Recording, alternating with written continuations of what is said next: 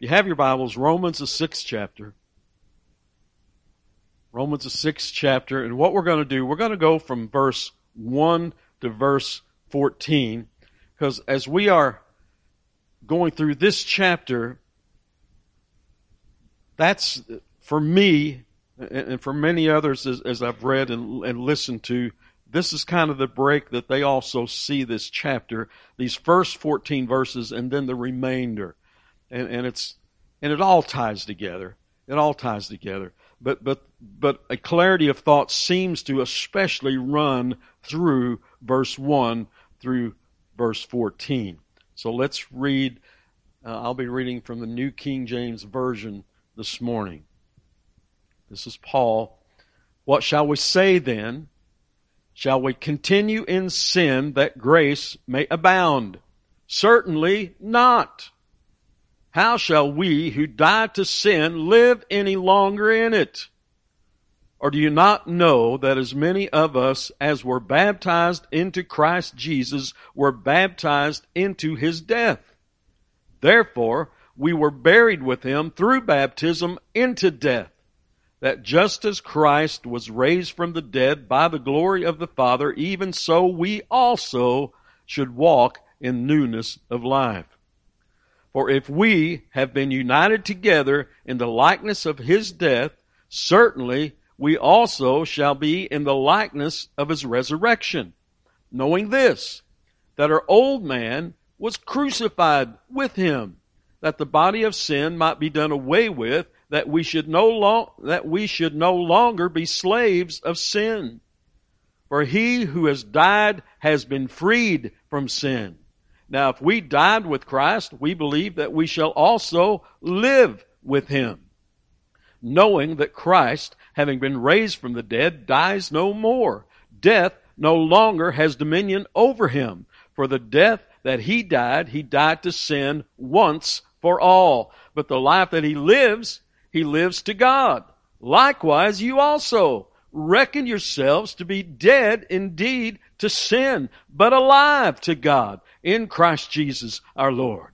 Therefore, do not let sin reign in your mortal body, that you should obey it in its lusts, and do not present your members as instruments of unrighteousness to sin, but present yourselves to God as being alive from the dead, and your members as instruments of righteousness to God. For sin shall not have dominion over you, for you are not under law, but under grace. Let us pray once again. Heavenly Father, we give you thanks for your word. And Father, even now, what we know not, Teach us what we have not, give us. And perhaps most of all, Father, who we are not, make us. And it's in Christ's name I pray. Amen. Amen. Just uh, we have this that verse one, Chase. So we're going to start there again this morning. What shall we say then? Well, what shall say to what? We, we got to know the what. What, what show, about what? Well, about what he's just addressed in chapter 5. That, that, and, and just briefly, if we take the whole of the chapter, that having been justified by grace through faith, we have peace with God. No longer an enemy. But we, in Christ, are at peace with God. A relationship of peace. And having been justified by grace through faith, we have access. Access to God through Christ into this grace in which we stand.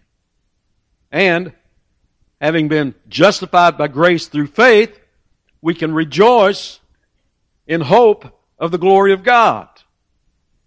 Knowing that one day we will be fully glorified together with Him. Rejoice in those things. And, and now here's what I want to do. I do want us to go back into chapter 5, the last four verses.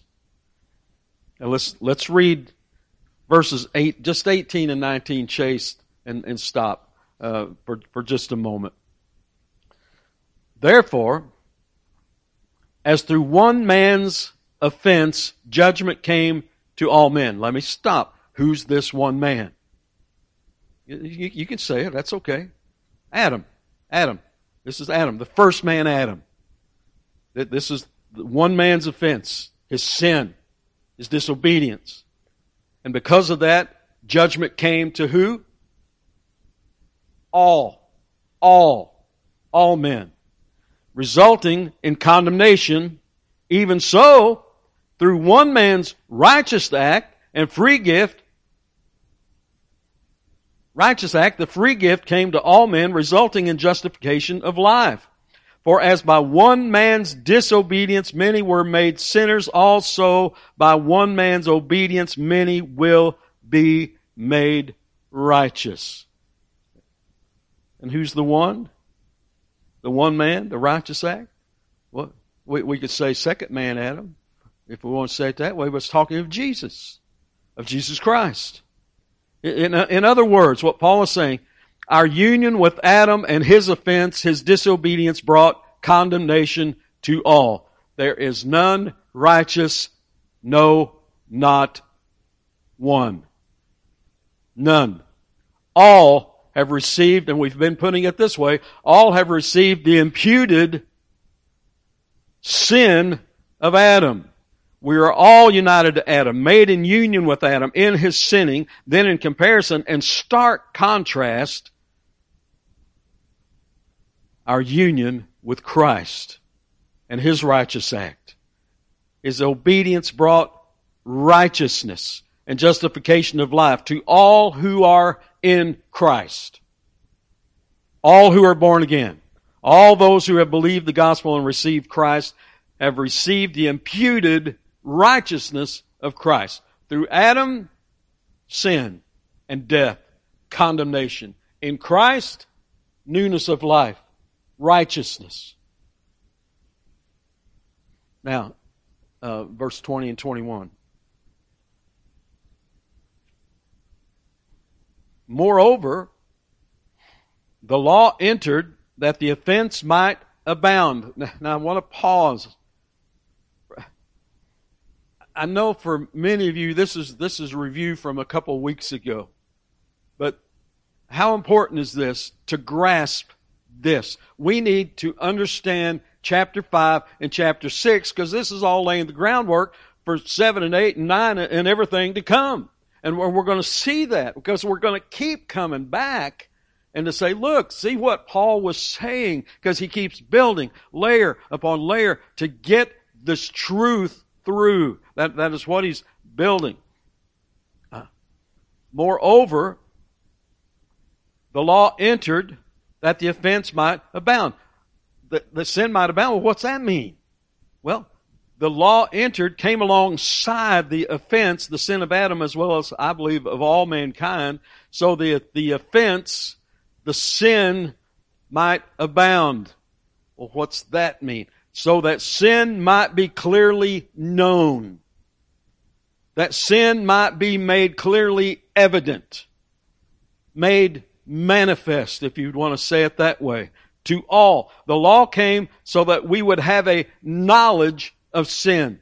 Now we're, we're going to jump ahead uh, to chapter 7 for, for just a minute. You're going to see Paul just is, is keep the same thought as going through all this. Verse 7 in chapter 7. What shall we say then? Is the law sin? Well, certainly not. On the contrary, now listen, what's Paul say? I would not have known sin except through the law. So what's he saying? He has a knowledge of sin because of the law. For I would not have known covetousness unless the law had, had said, you shall not covet. Through the law is the knowledge of sin. We, we understand that, correct? Our,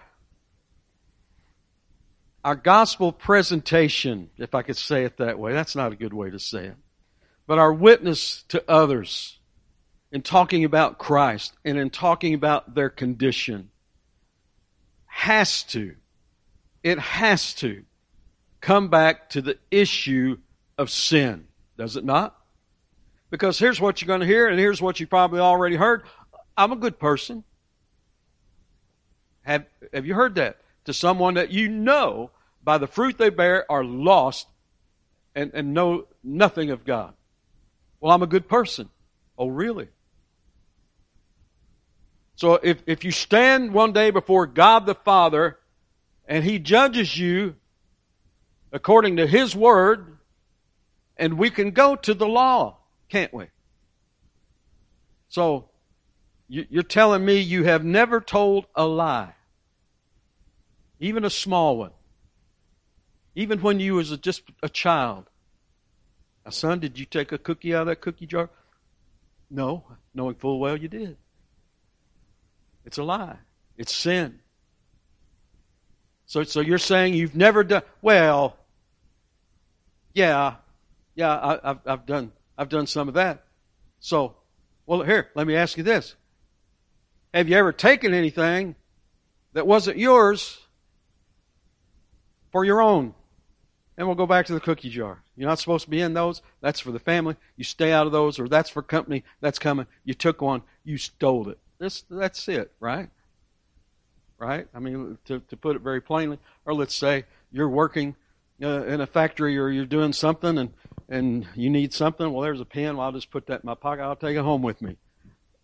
It's very small. I understand that. It's not like going robbing a bank, but what is it? It's stealing. So you've never stolen. Well, maybe, you know, never robbed a bank, but little things. So, so here, let, let me let me ask you this, and and and usually I'd be talking to to a man or something here. So let me ask you this: Have you ever looked at a woman in lust? Oh, yes or no? Have have you? Well, who hasn't? So, by your own admission, you're a thieving, liar, luster. And God says if you look at a woman with lust in your heart, you're an adulterer. So you're a you're a thieving, lying adulterer at heart. So you, you're going to tell me that you're okay and you're a good person, and someday when you stand before God the Father and He judges you rightly according to His Word, where do you stand? Do you see?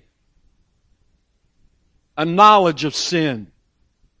We can bring it back. And we have to.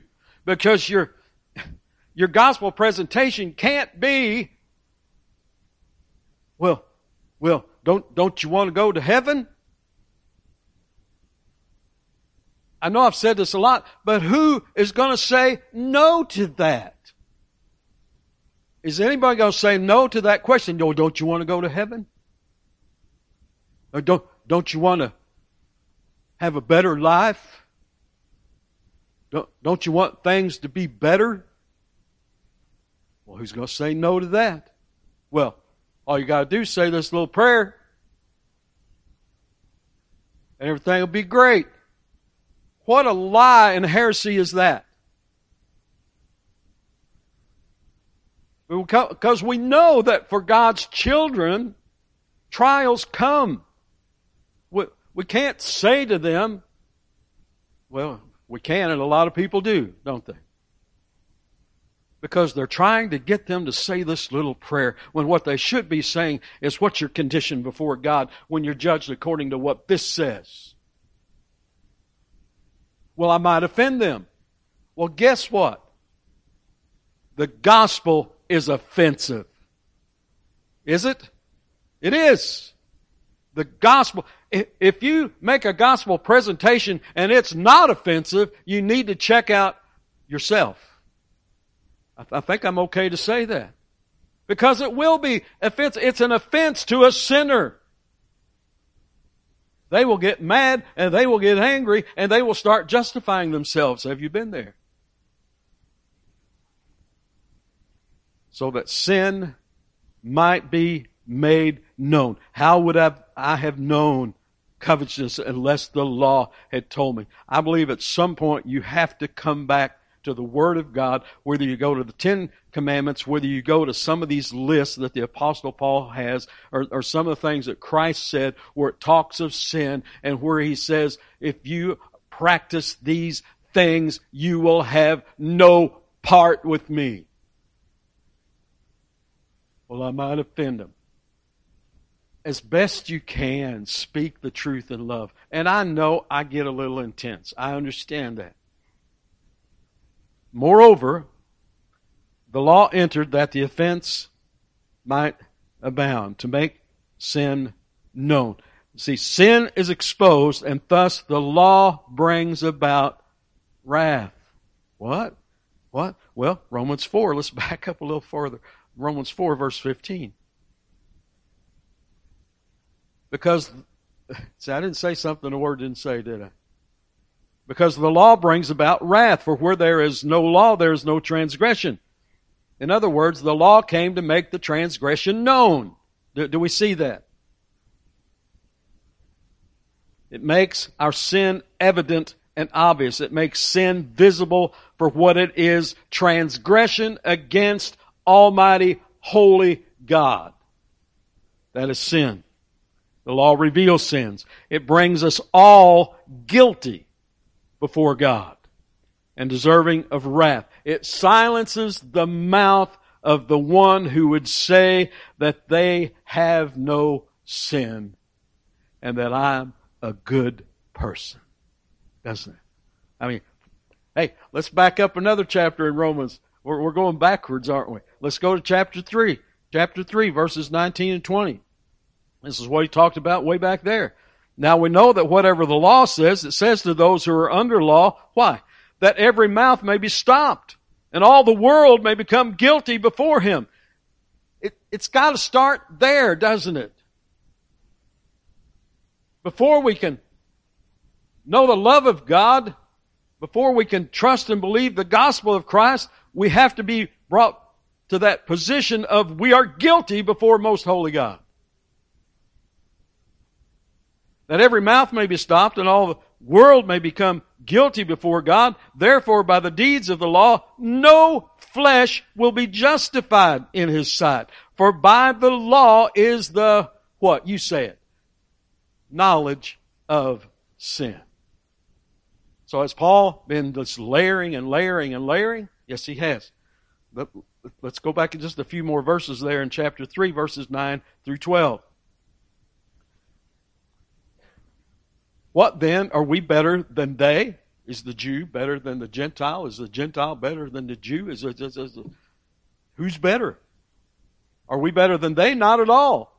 For we have previously charged both Jew and Greeks that they are all under sin. And the Pharisees hate this. The Jews, the practicing Jew, hates this. As it is written, there is none righteous, no, not one. There is none who understands. There is none who seeks after God. They have all turned aside. They have all, they have together become unprofitable. There is none who does good.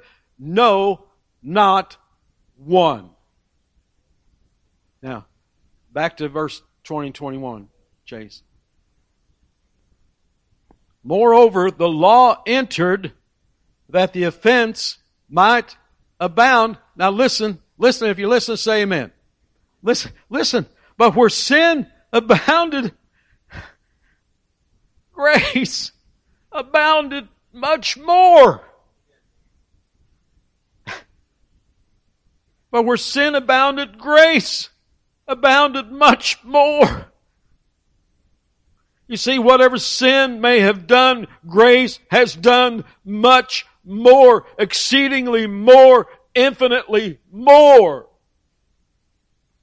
But where sin abounded, grace abounded much more, so that as sin reigned in death, even so grace might reign through righteousness to eternal life through Jesus Christ our Lord. Grace. Amazing grace, grace upon grace. Okay. Grace, grace, God's grace, grace that will pardon and cleanse within. Grace, grace, God's grace, grace that is greater than all our sin. You know, often I say when we're reading scripture, put yourself in a verse, put yourself in a, put yourself in that lyric. Grace that is greater than all my sin. but where sin abounded, grace abounded much more.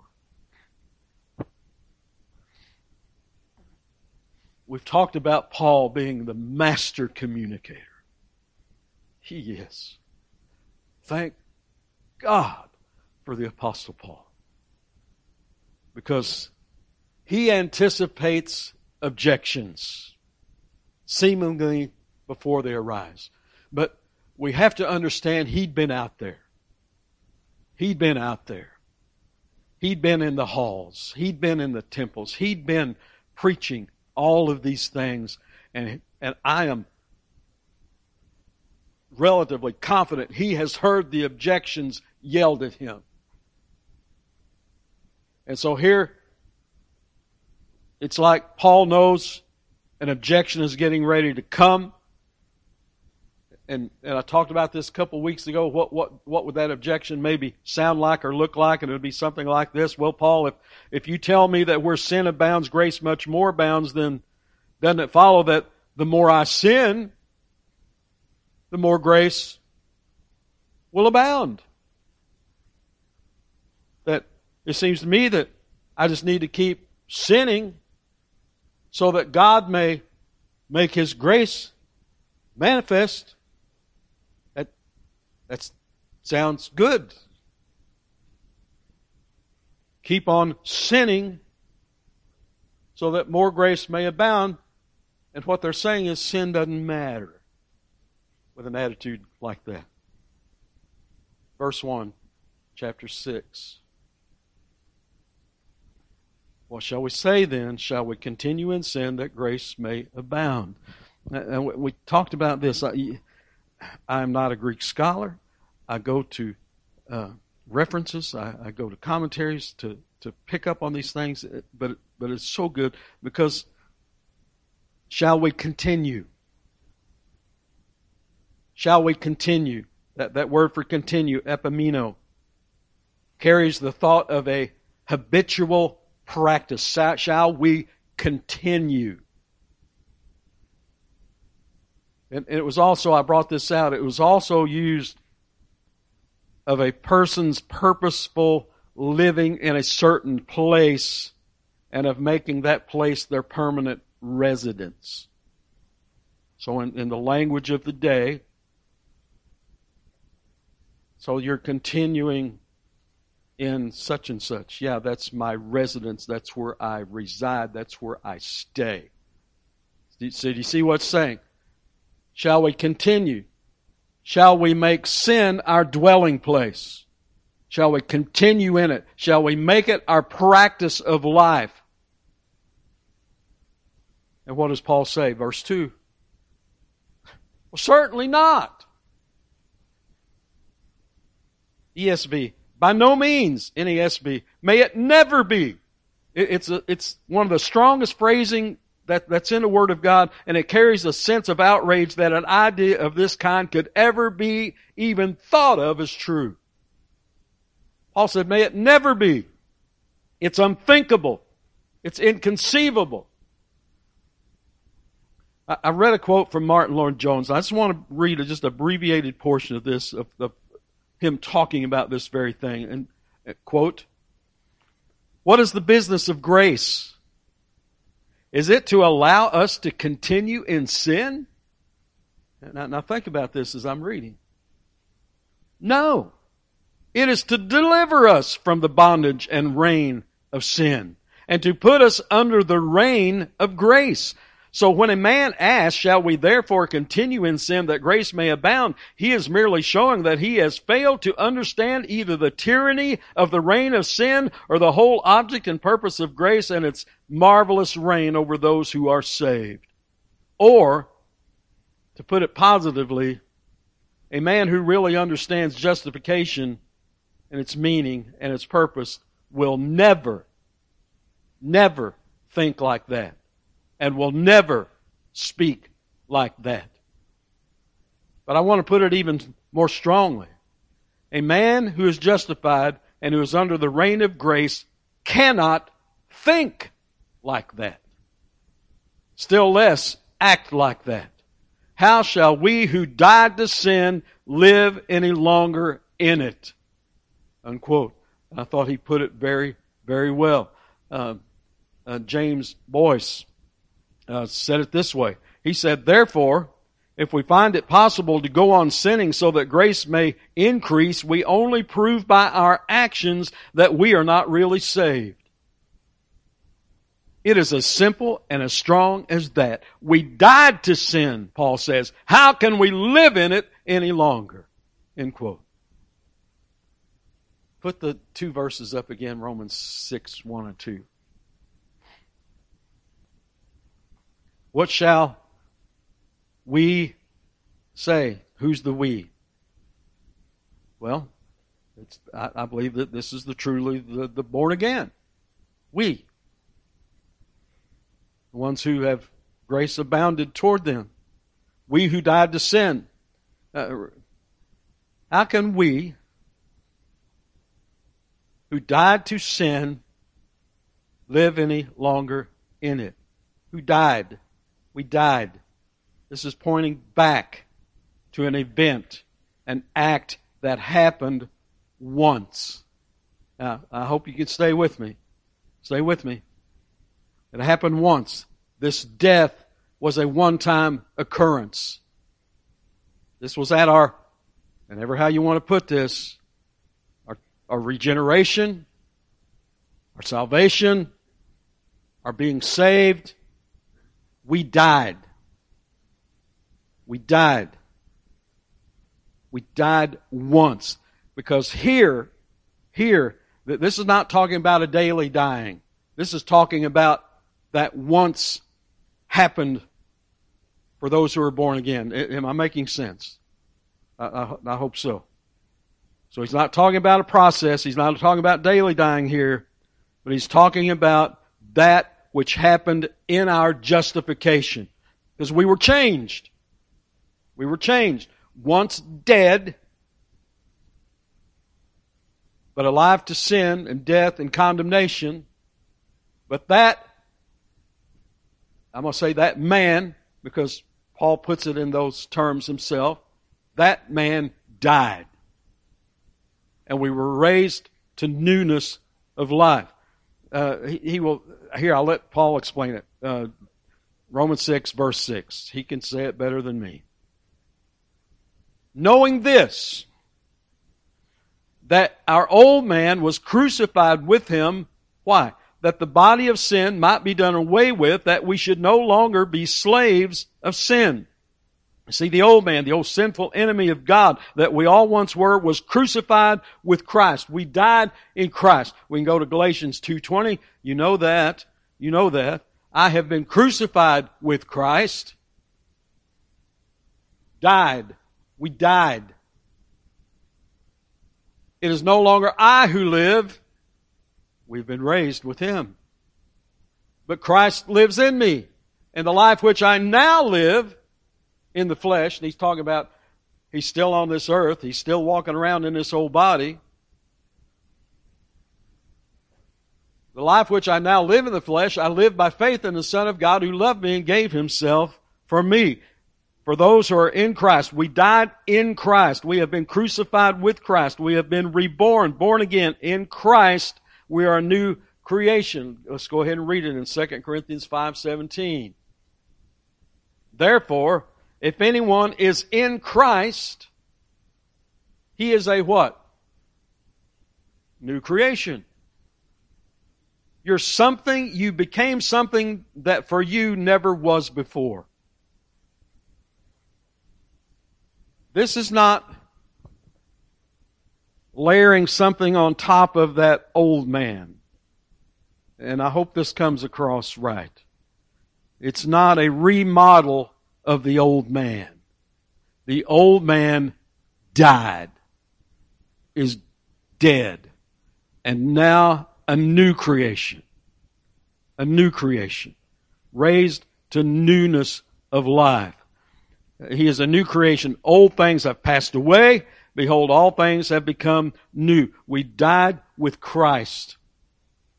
See, this is the key to understanding all that Paul is, is saying here in this and in the book of Romans. Everyone on the face of this planet is in one of two positions. You're either yet a child of Adam and residing in the realm of sin and death, or you're a child of God and residing under the reign of grace in the realm of righteousness and eternal life. Two positions. There's only two. You're in one of those. And I understand that for someone who is yet lost, yet dead in their trespasses and sins, none of that makes sense. I understand that. And it will not make sense until the Spirit, by the truth of the Word, moves. The wind blows where it blows. Where the Spirit breathes on them. Can I say it that way? Where the Spirit blows on them. That's what Jesus talked about there. Where the Spirit comes to them and they God, the Father, draws them, calls them. And I've likened it to Lazarus in the grave. Jesus stood before Lazarus was dead. And to make sure he was dead, Jesus tarried, didn't he, for three days. Just so there would be no doubt about it. Lazarus dead. Well, don't open that thing. He's been in there three days. No doubt he's he's starting to decay. Dead. That, that, that was us in our trespasses and sins. Can, can we understand that? We were all dead. We could not respond. We could do nothing of our own. Do you, do you get that? You could do nothing. You, I've, I've heard it said, well, well, it's like I was I was in the ocean and the waves were all around and I was I was just just wandering around, and then Jesus he came along and, and, and he offered his hand, and I reached up and, and I grabbed it and I took it. No, no, no. You were dead on the ocean floor. That's where you were. You, you weren't paddling around with some spiritual strength. You had none. You were dead on the ocean floor. And then God, by grace and mercy, called you, just as Jesus called Lazarus out of the tomb God called with an effective, fervent call. There is no boasting. There can be, by grace we are saved through faith and not of works, lest anyone should boast. But I reached out, it was me, I did it. No, no. And when God calls, yes, we respond.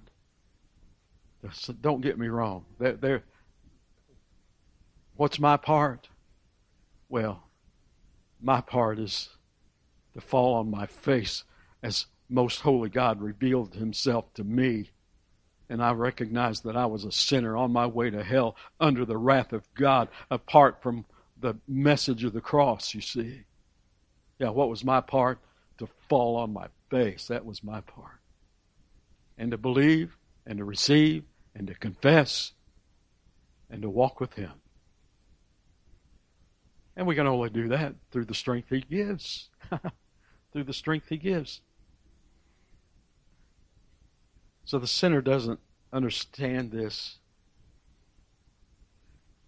Understand as you're trying to witness to someone, you do not have to come up with elaborate, coercive strategies. Okay? Take the word of truth and let it speak. Speak the truth in love. But there has to be bad news in there before they know the good news is good news. Is that right? They have to recognize the bad news before they can know that there is good news in the gospel. Let's go 1 Corinthians 1.18. Now listen, because we understand this, don't we?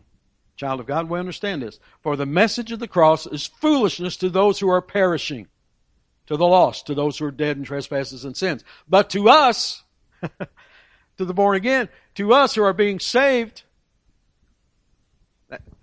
in, in where it's saying that, what do you mean being saved? I thought I was saved. Yes, you are saved. But one day it will be fully realized. Fully realized someday. Being saved, for those who are being saved, it is the power of God. Is the power of God. Is the power of God. Let, let, let's go in the next chapter in, in 1 Corinthians 2, verses 14 through 16. But the natural man does not receive the things of the Spirit of God, for they are foolishness due to him, nor can he know them because they are spiritually discerned. Now understand, dead men can't discern spiritual things. Understand that. And so, I can't believe people are acting the way they act.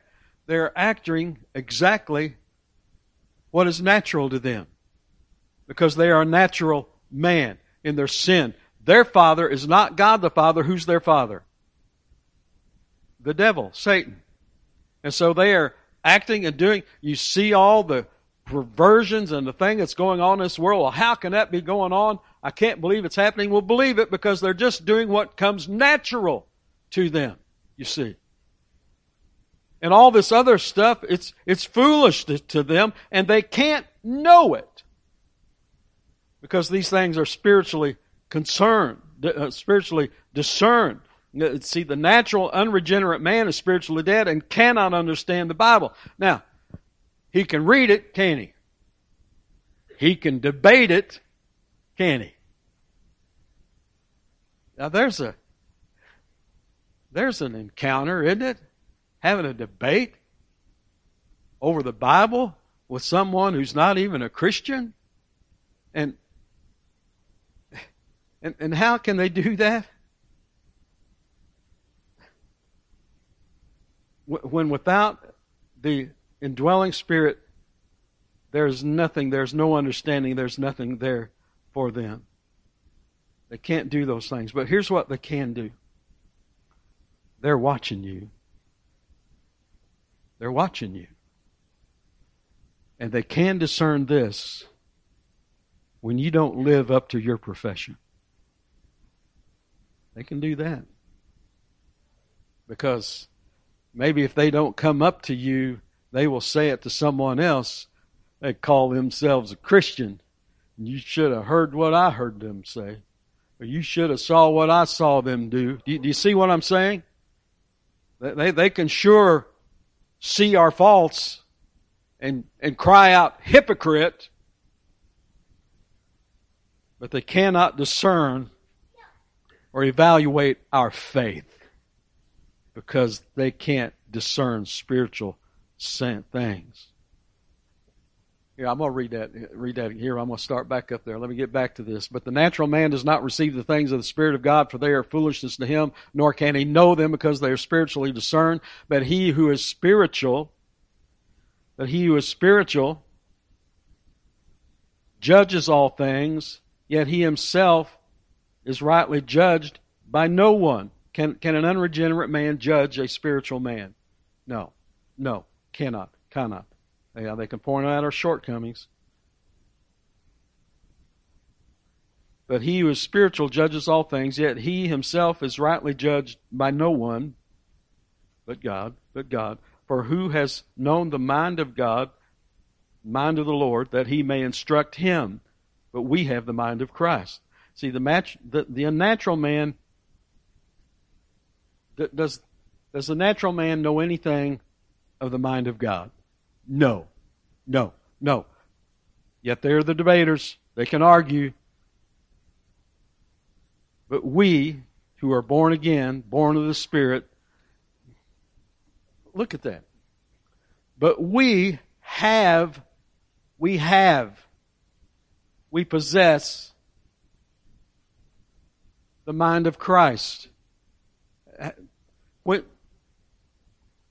when you read over that, how does that land on you? What does that cause you to think? Do you want to sit back and go, well, that's not me? That's, if it comes out that way, stop thinking like that.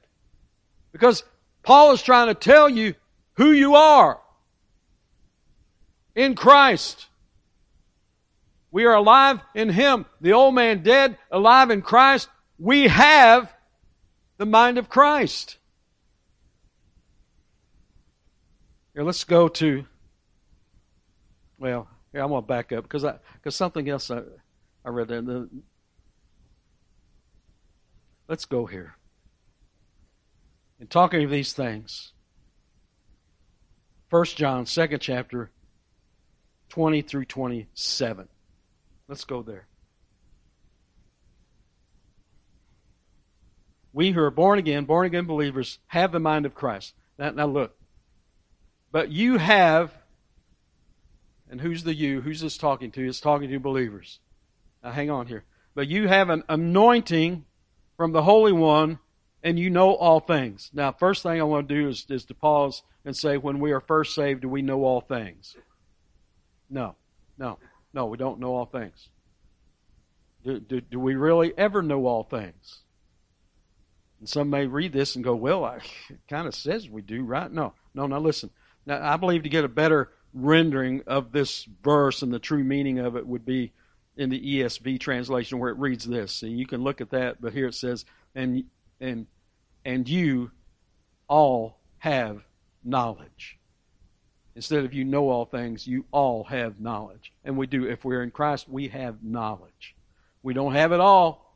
He's bringing us along. He's revealing things to us. I was just pointing that out. Uh, I have not written to you because you do not know the truth, but because you know it. If they're born again, they know truth. And you shall know the truth, and truth shall set you free. You've been set free from your sin. So you know truth. And that no lie is of the truth. Who is a liar but he who denies that Jesus is the Christ? He is Antichrist who denies the Father and the Son. Whoever denies the Son does not have the Father either.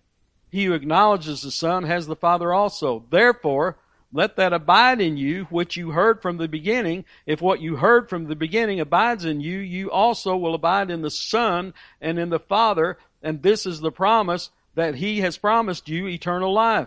But these things have I have written to you concerning those who try to deceive you, but the anointing which you have received from him abides in you, and you do not need anyone to teach you. Let me pause there. You don't need anybody to teach you. So why am I up here? Well, here, let me read you this. Ephesians 4:11.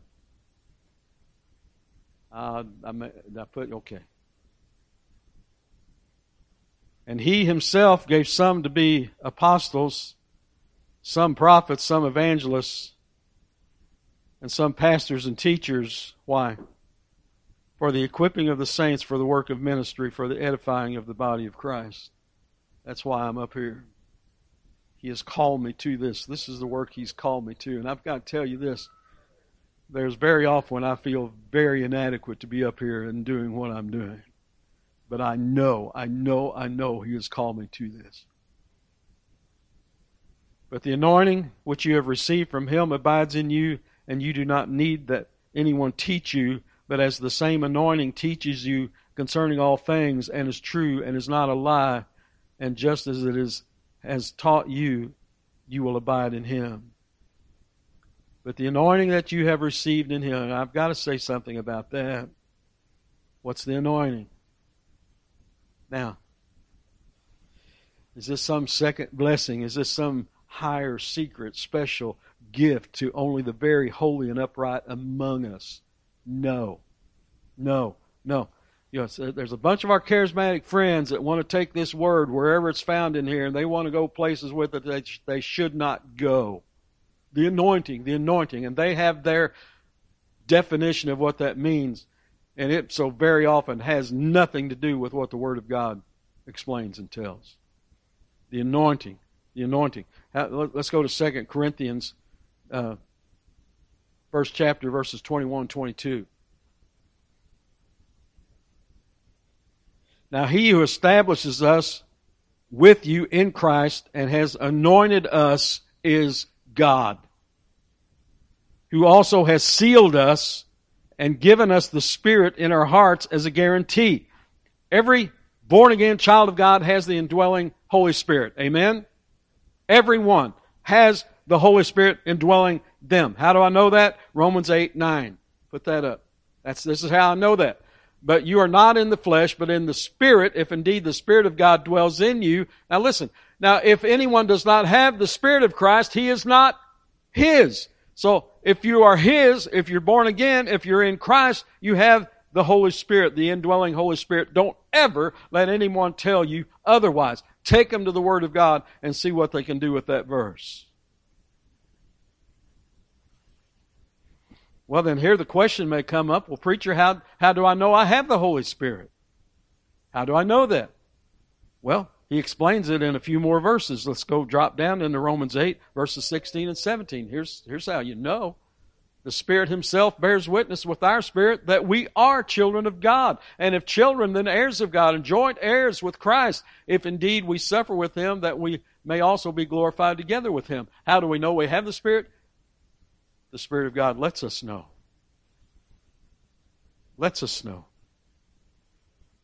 And I can say this if we have the Spirit, we will bear spiritual fruits of righteousness, will we not? So I guess you could maybe use that as an evidence if you have the Spirit. What's the fruit of your life? As Jesus said, you will know them by their what? Fruit. Fruit. So all believers have the Spirit. Let's go to Ephesians 1. Ephesians 1, let's go 11 through 14.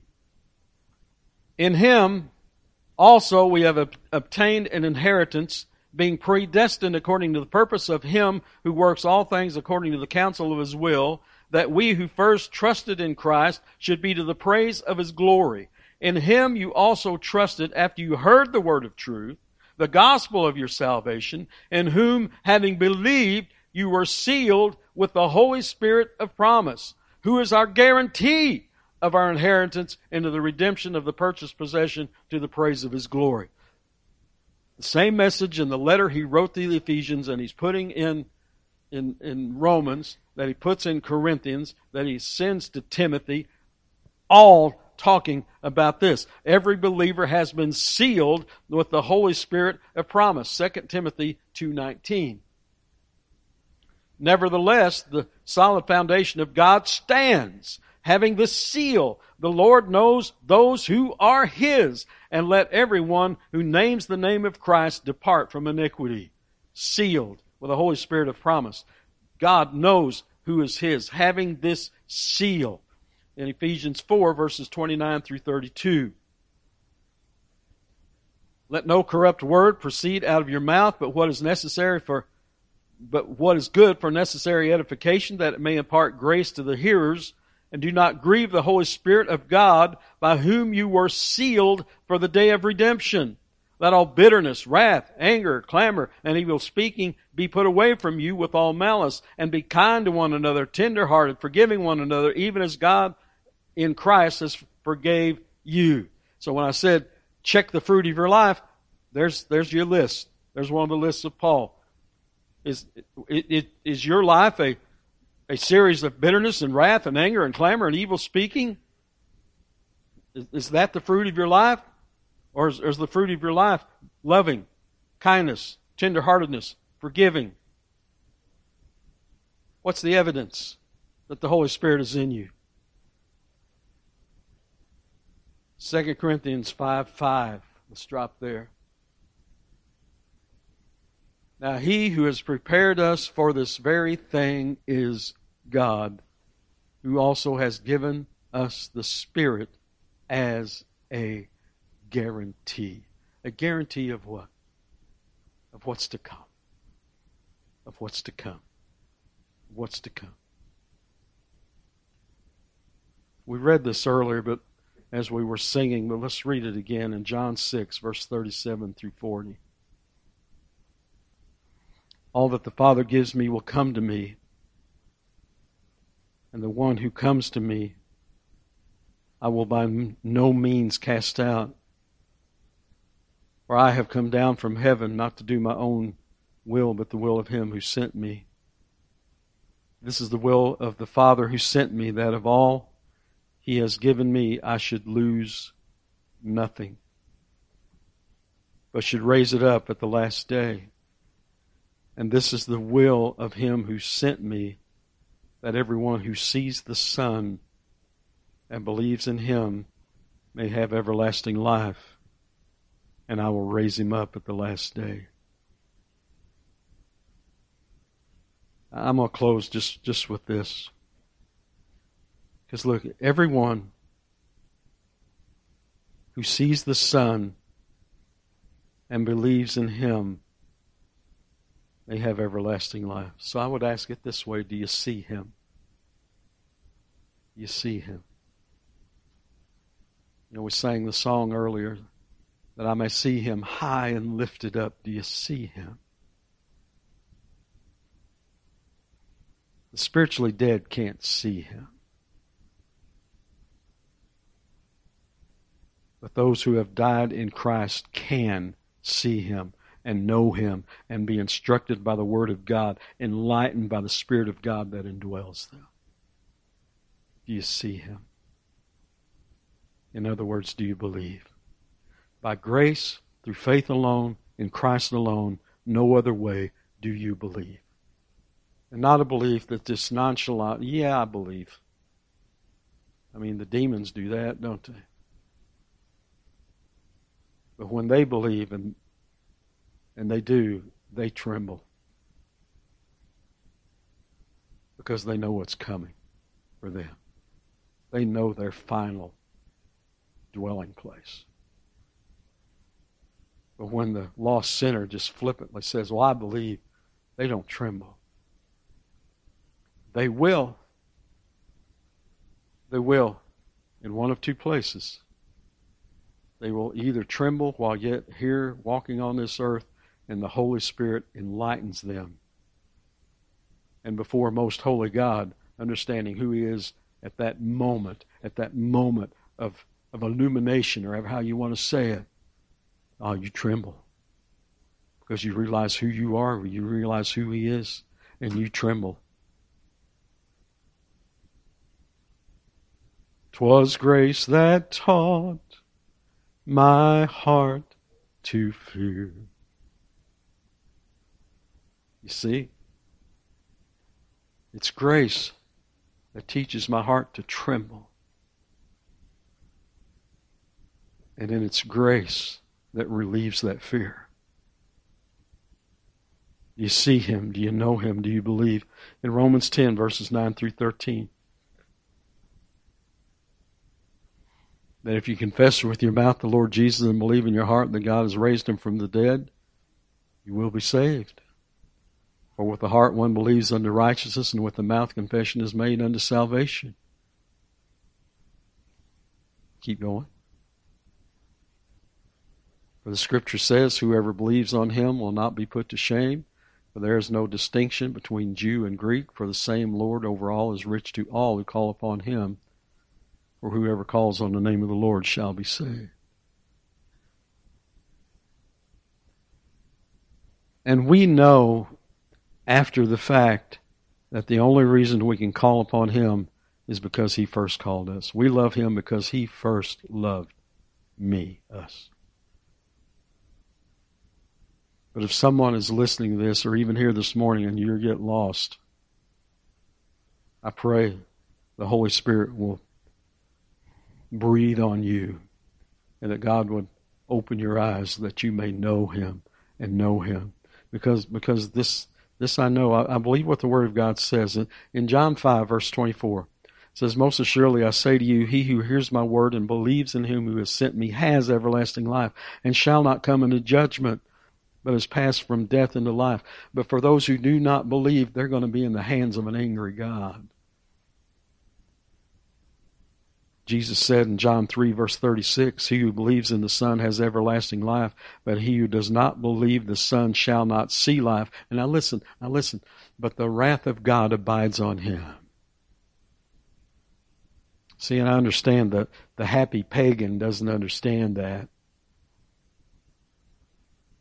They're just in their sin and they're they're following after their father, the devil, and they're just doing all that comes natural to them, and they do not understand that they are under his wrath even as they're walking. They are dead men walking. You know, I, I know that with this culture and all this stuff, that you know, you, you hear that, especially this time of year with what's going on, the, the living dead, those who are yet dead in their trespasses and sins are actually the living dead. Yeah, they're walking around on the face of this planet, but they are dead spiritually and under the wrath of God. John 6, 47. Most assuredly I say to you, he who believes in me has everlasting life. John 3:16, let's close with that. For God so loved the world that he gave his only begotten Son, that whoever believes in him should not perish but have everlasting life. The, the Apostle Paul, even in his writing, says, I, I beseech you, I, I, I call to you, I, I beg of you, be reconciled to God. And we do that. And we, re- and we rest in, in God doing the work that I cannot do, a miracle of salvation. So let us pray.